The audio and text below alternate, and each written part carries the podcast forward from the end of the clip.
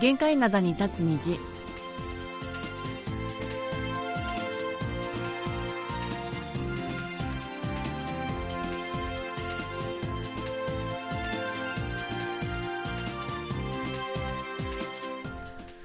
の皆さん、あんにゃんせよ。十二月二十七日火曜日の限界などに立つ虹、丸組の母さんことキムヤスンです。そうなんです。ことキムヤスンです。今日のソウルの最低気温は氷点下七度、最高気温は二度という予報です。えー、日中の気温は少し上がりますが、それでも朝晩は寒いので、歩道は依然として凍っているところが多いです。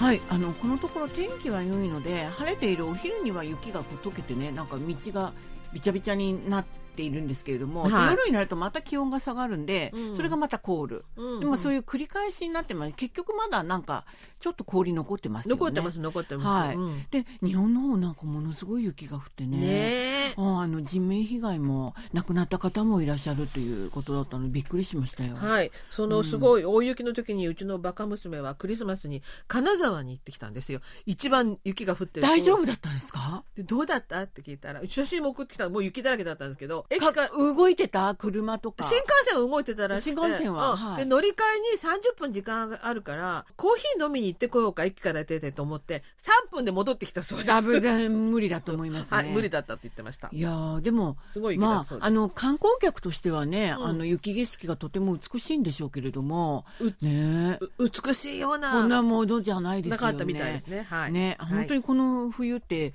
ね韓国も日本も雪多いしなんか寒いですよね。はいはい。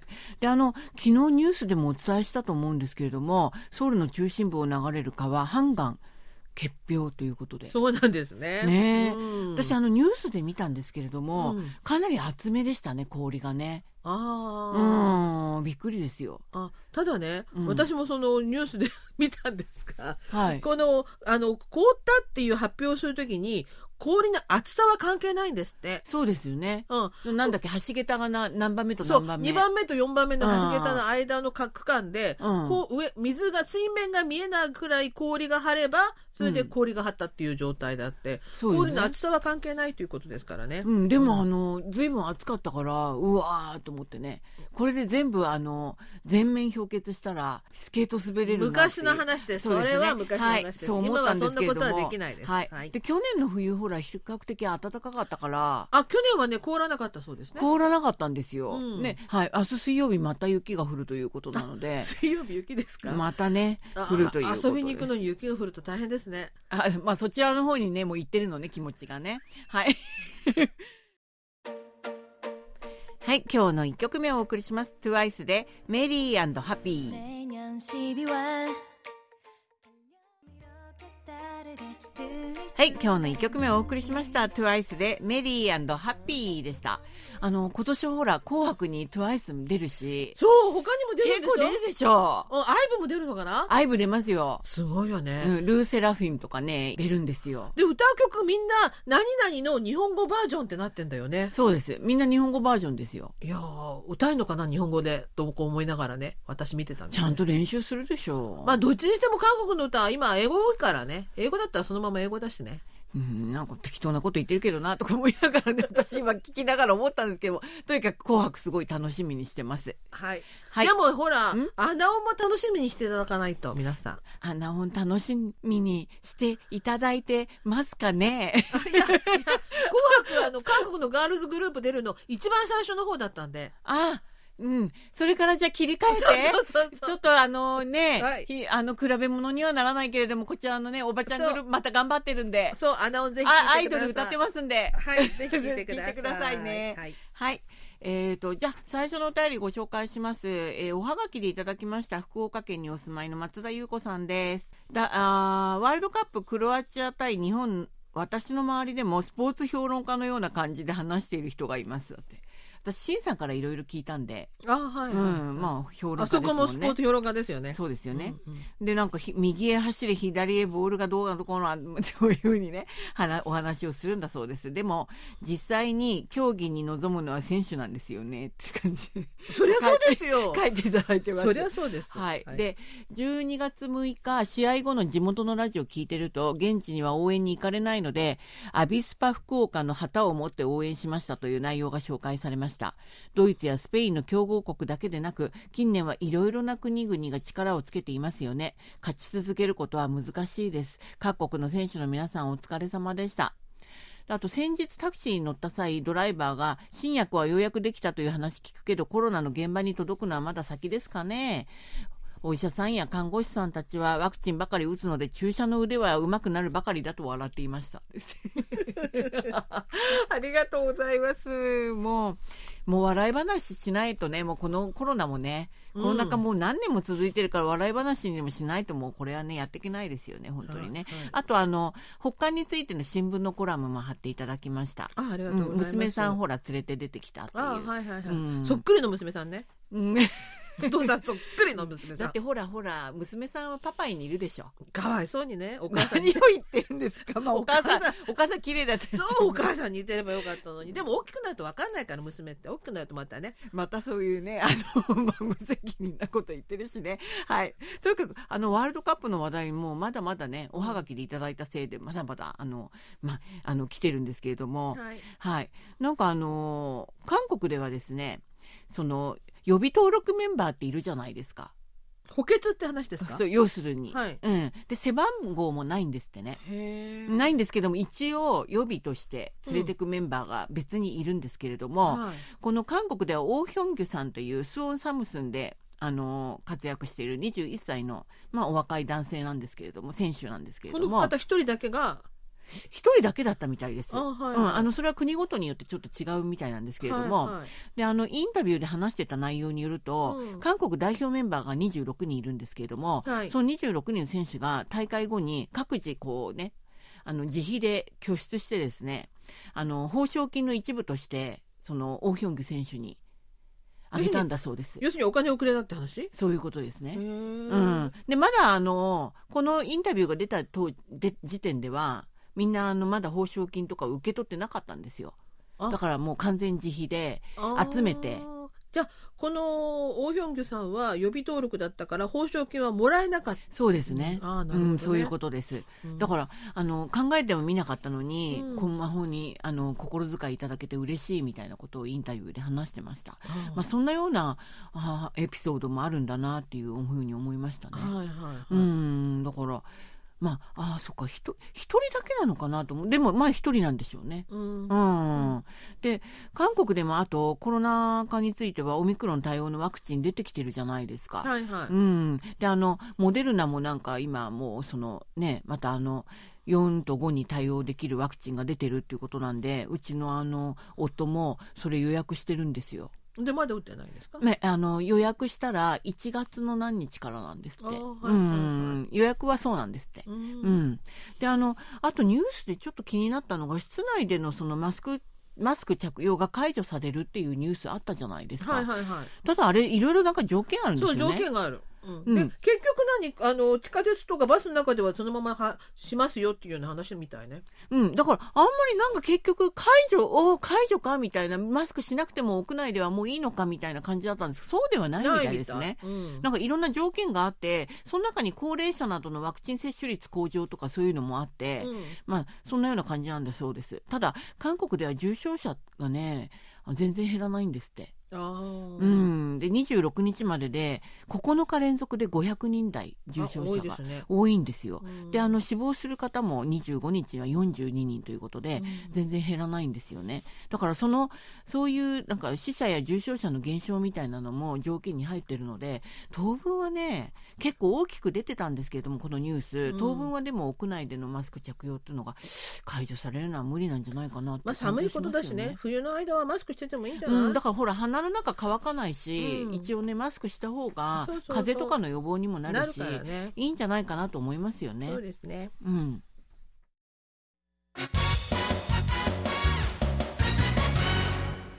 いっちゃなよ。ドットコリア、火曜日のいっちゃなよ。ドットコリア、あじゅんまの井戸端会議の時間です。アジマの井戸端会議はアジマのレーダーにかかった話題をアジマの目線で掘り下げアジマとしての考えを皆さんと分かち合っていく時間です。はい。今日、あのー今年最後の火曜日の限界灘に立つ日で、あじゅんまの井戸端会議、最後を飾る話題これです。何？財閥家の末息子、ついに最終回迎えましたっていう。そうあのー私 ドラも見マですね見見てたんですけども、はい。まあ、視聴率が上がったとかいろいろありますが、はいその後のいろいろ面白いですね。すごかったですよね。あの、なんかこのね。最後の、あの、結末が、グについてのね問題定義もいっぱいあったし、何よりも孫淳義さん、新しい恋人だっていう、なんかそう、一緒に出てきてね。そう、英国人女性とのね、イギリス人かみたいな。そう、そそうか。でそっちの方もなんかちょっと関心が随分いったんですけれども、そうそうそっちじゃないのねまあ、一応今日はドラマに集中したいと思います。はい。あの、その、前にね、その、前の週に私たち、あの、総決算みたいな感じで話題作、ドラマご紹介しましたけれども、その時もちょっとね、ストーリーとかかいつまんでお話ししました。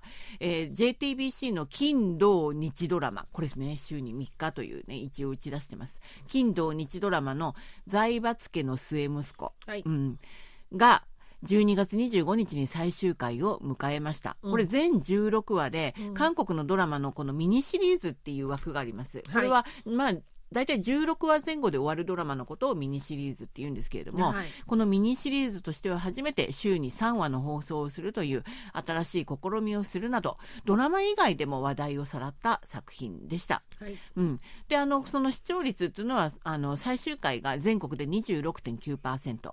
うん、首都圏では30.1%ということで首都圏では30%超えたということで今年のミニシリーズとしては最高の視聴率でした。すごいですよね。うんはい。ただあの全国は26.9ということだったんですけれどもあの前に言ったように全国の視聴率ではまあ夫婦の世界の28.4%を破れなかったってことあ、前のですやつね。はいうんはいはい。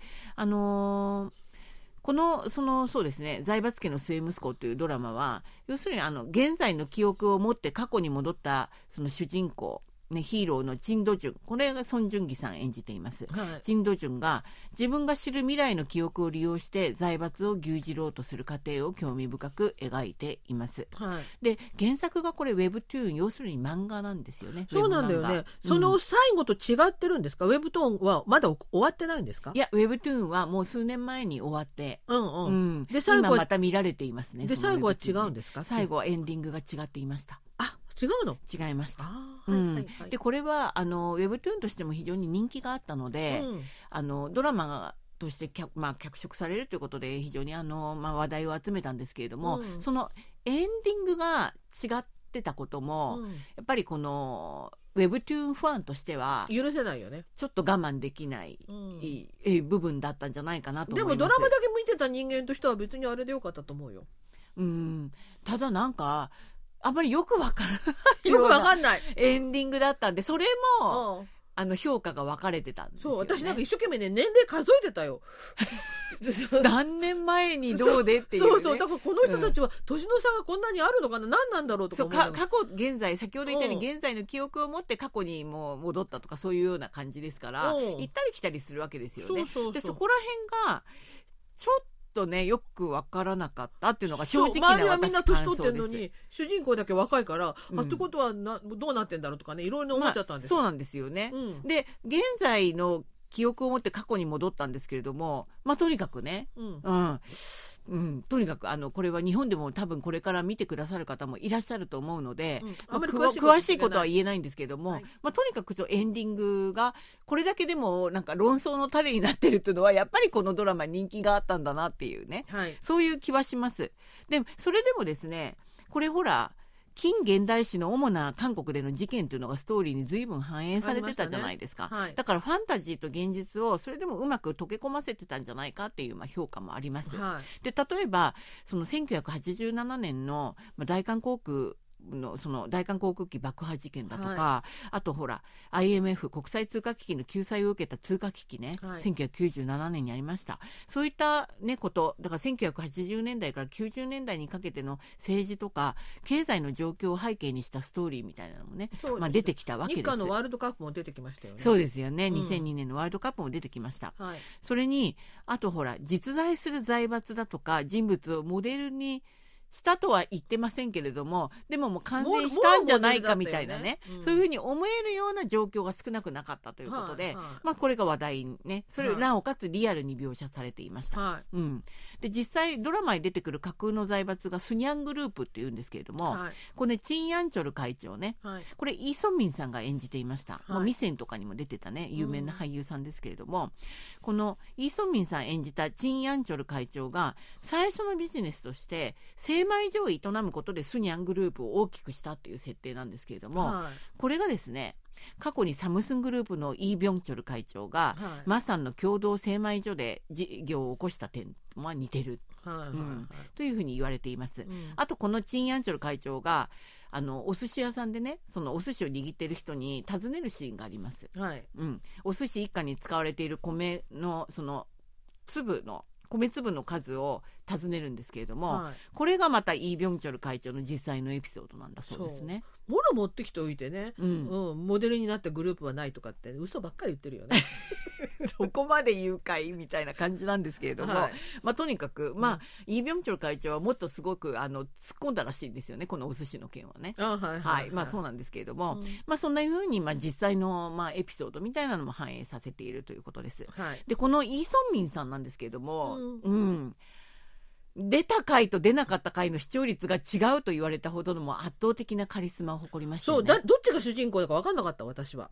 まああのーそうですね。うん。ソン・ジュギさんはまあ一貫して出てくるっていう意味で主人公で、うんうん。まあ圧倒的にこの方も主人公じゃなかったかと。食ってたよすはいごかった。、思い。ます、はい。うん、だからこのイ・ソンミンさんをはじめソン・ジュンギなどもし主人公だけでなくてスニャン家のほら3兄弟とかいたじゃない、そう。いろいろね。うんうんうんうん。みんな上手なのよね演技がね。そう。演技派揃いだったよね。個性派だし演技派揃い。そうそうそううう。んん。もう本当にそれでですからあの、まあ、ウェブトゥーンを原作にしてるんでなかなか奇抜な設定だとか、うん。なんか、うん、ちょっとえーっていう思うストーリーの展開とかもあったんですけれども、うん。なんとなくこう納得っていうか、うん。なんとなくこう説得されながら見てたというのがあります。それだけ演技がね上手だったんじゃないかと思いました。はい。はい、ただ先ほど言ったようにエンディングが原作とはちょっと違っていたという点もあって、まあ、エンディングについての賛否両論というのはねもうネットをものすごく沸かせてはい。すごかったんですけれども、まあ、だとしても韓国では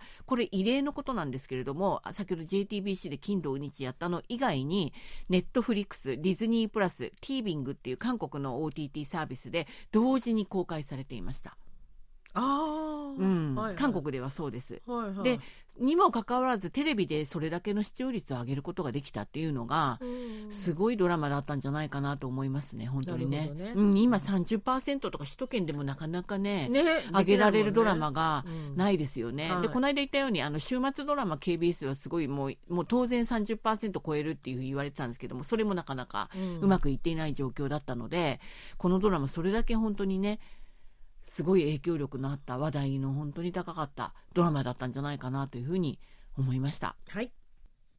はい今日の2曲目をお送りします。ソ・ヒョンジンとユ・スンウで「サラギモンで愛って何なの?」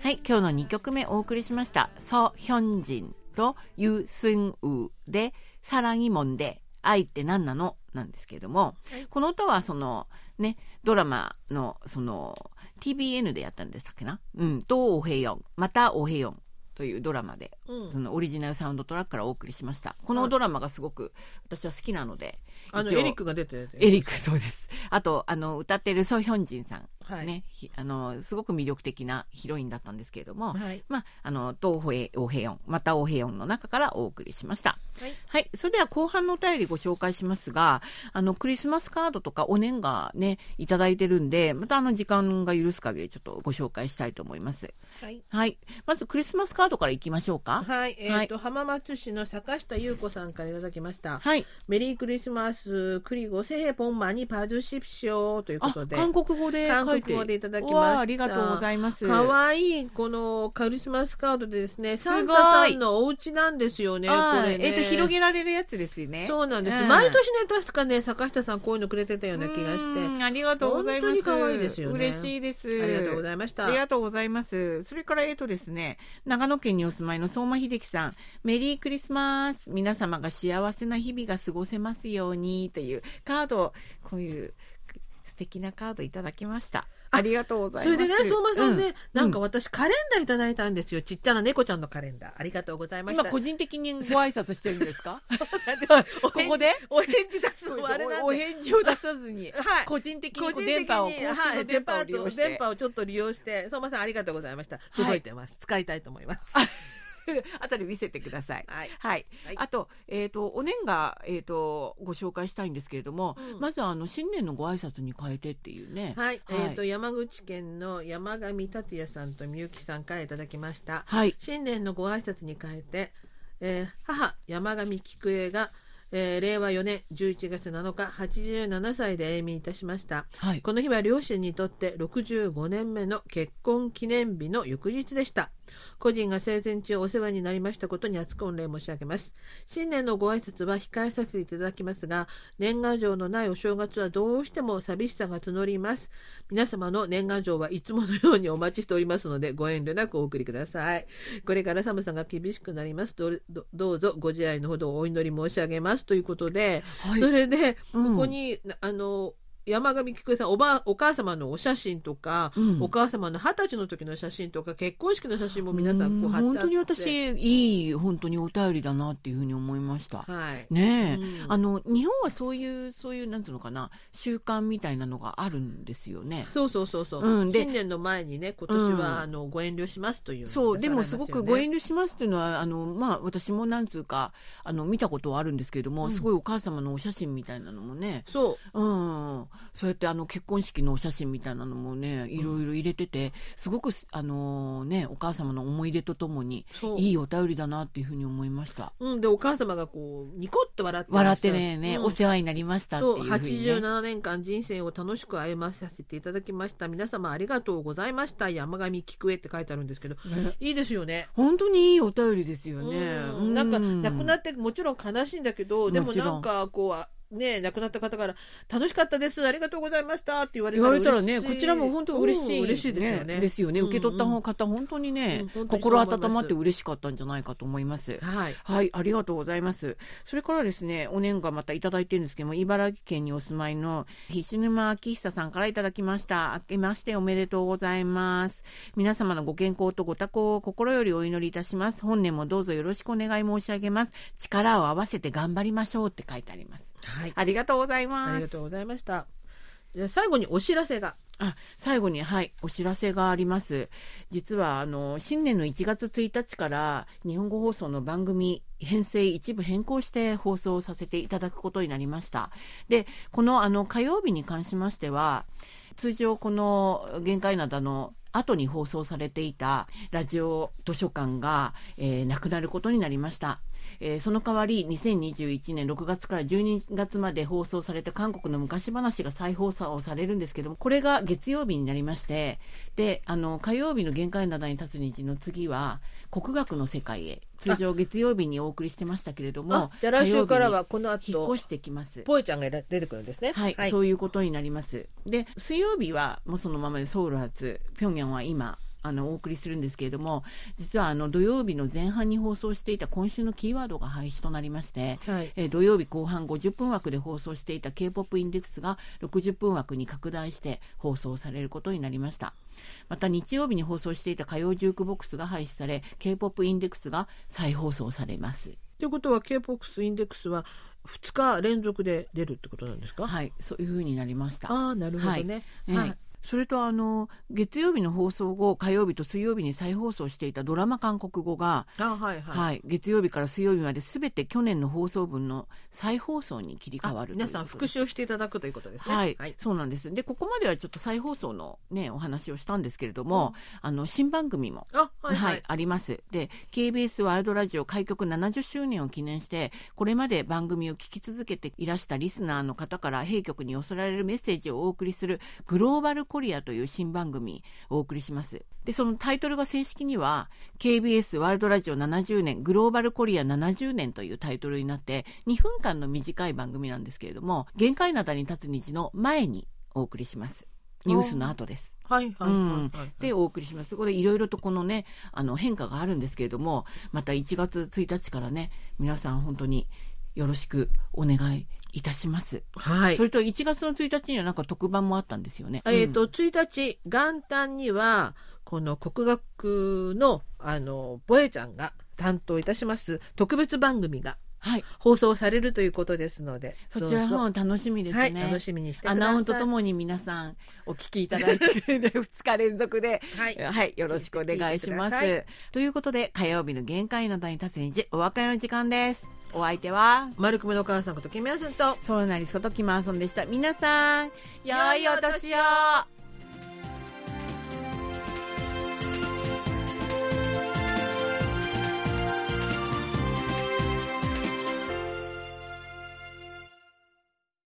こちらは韓国ソウルからお送りしているラジオ国際放送 KBS ワールドラジオです。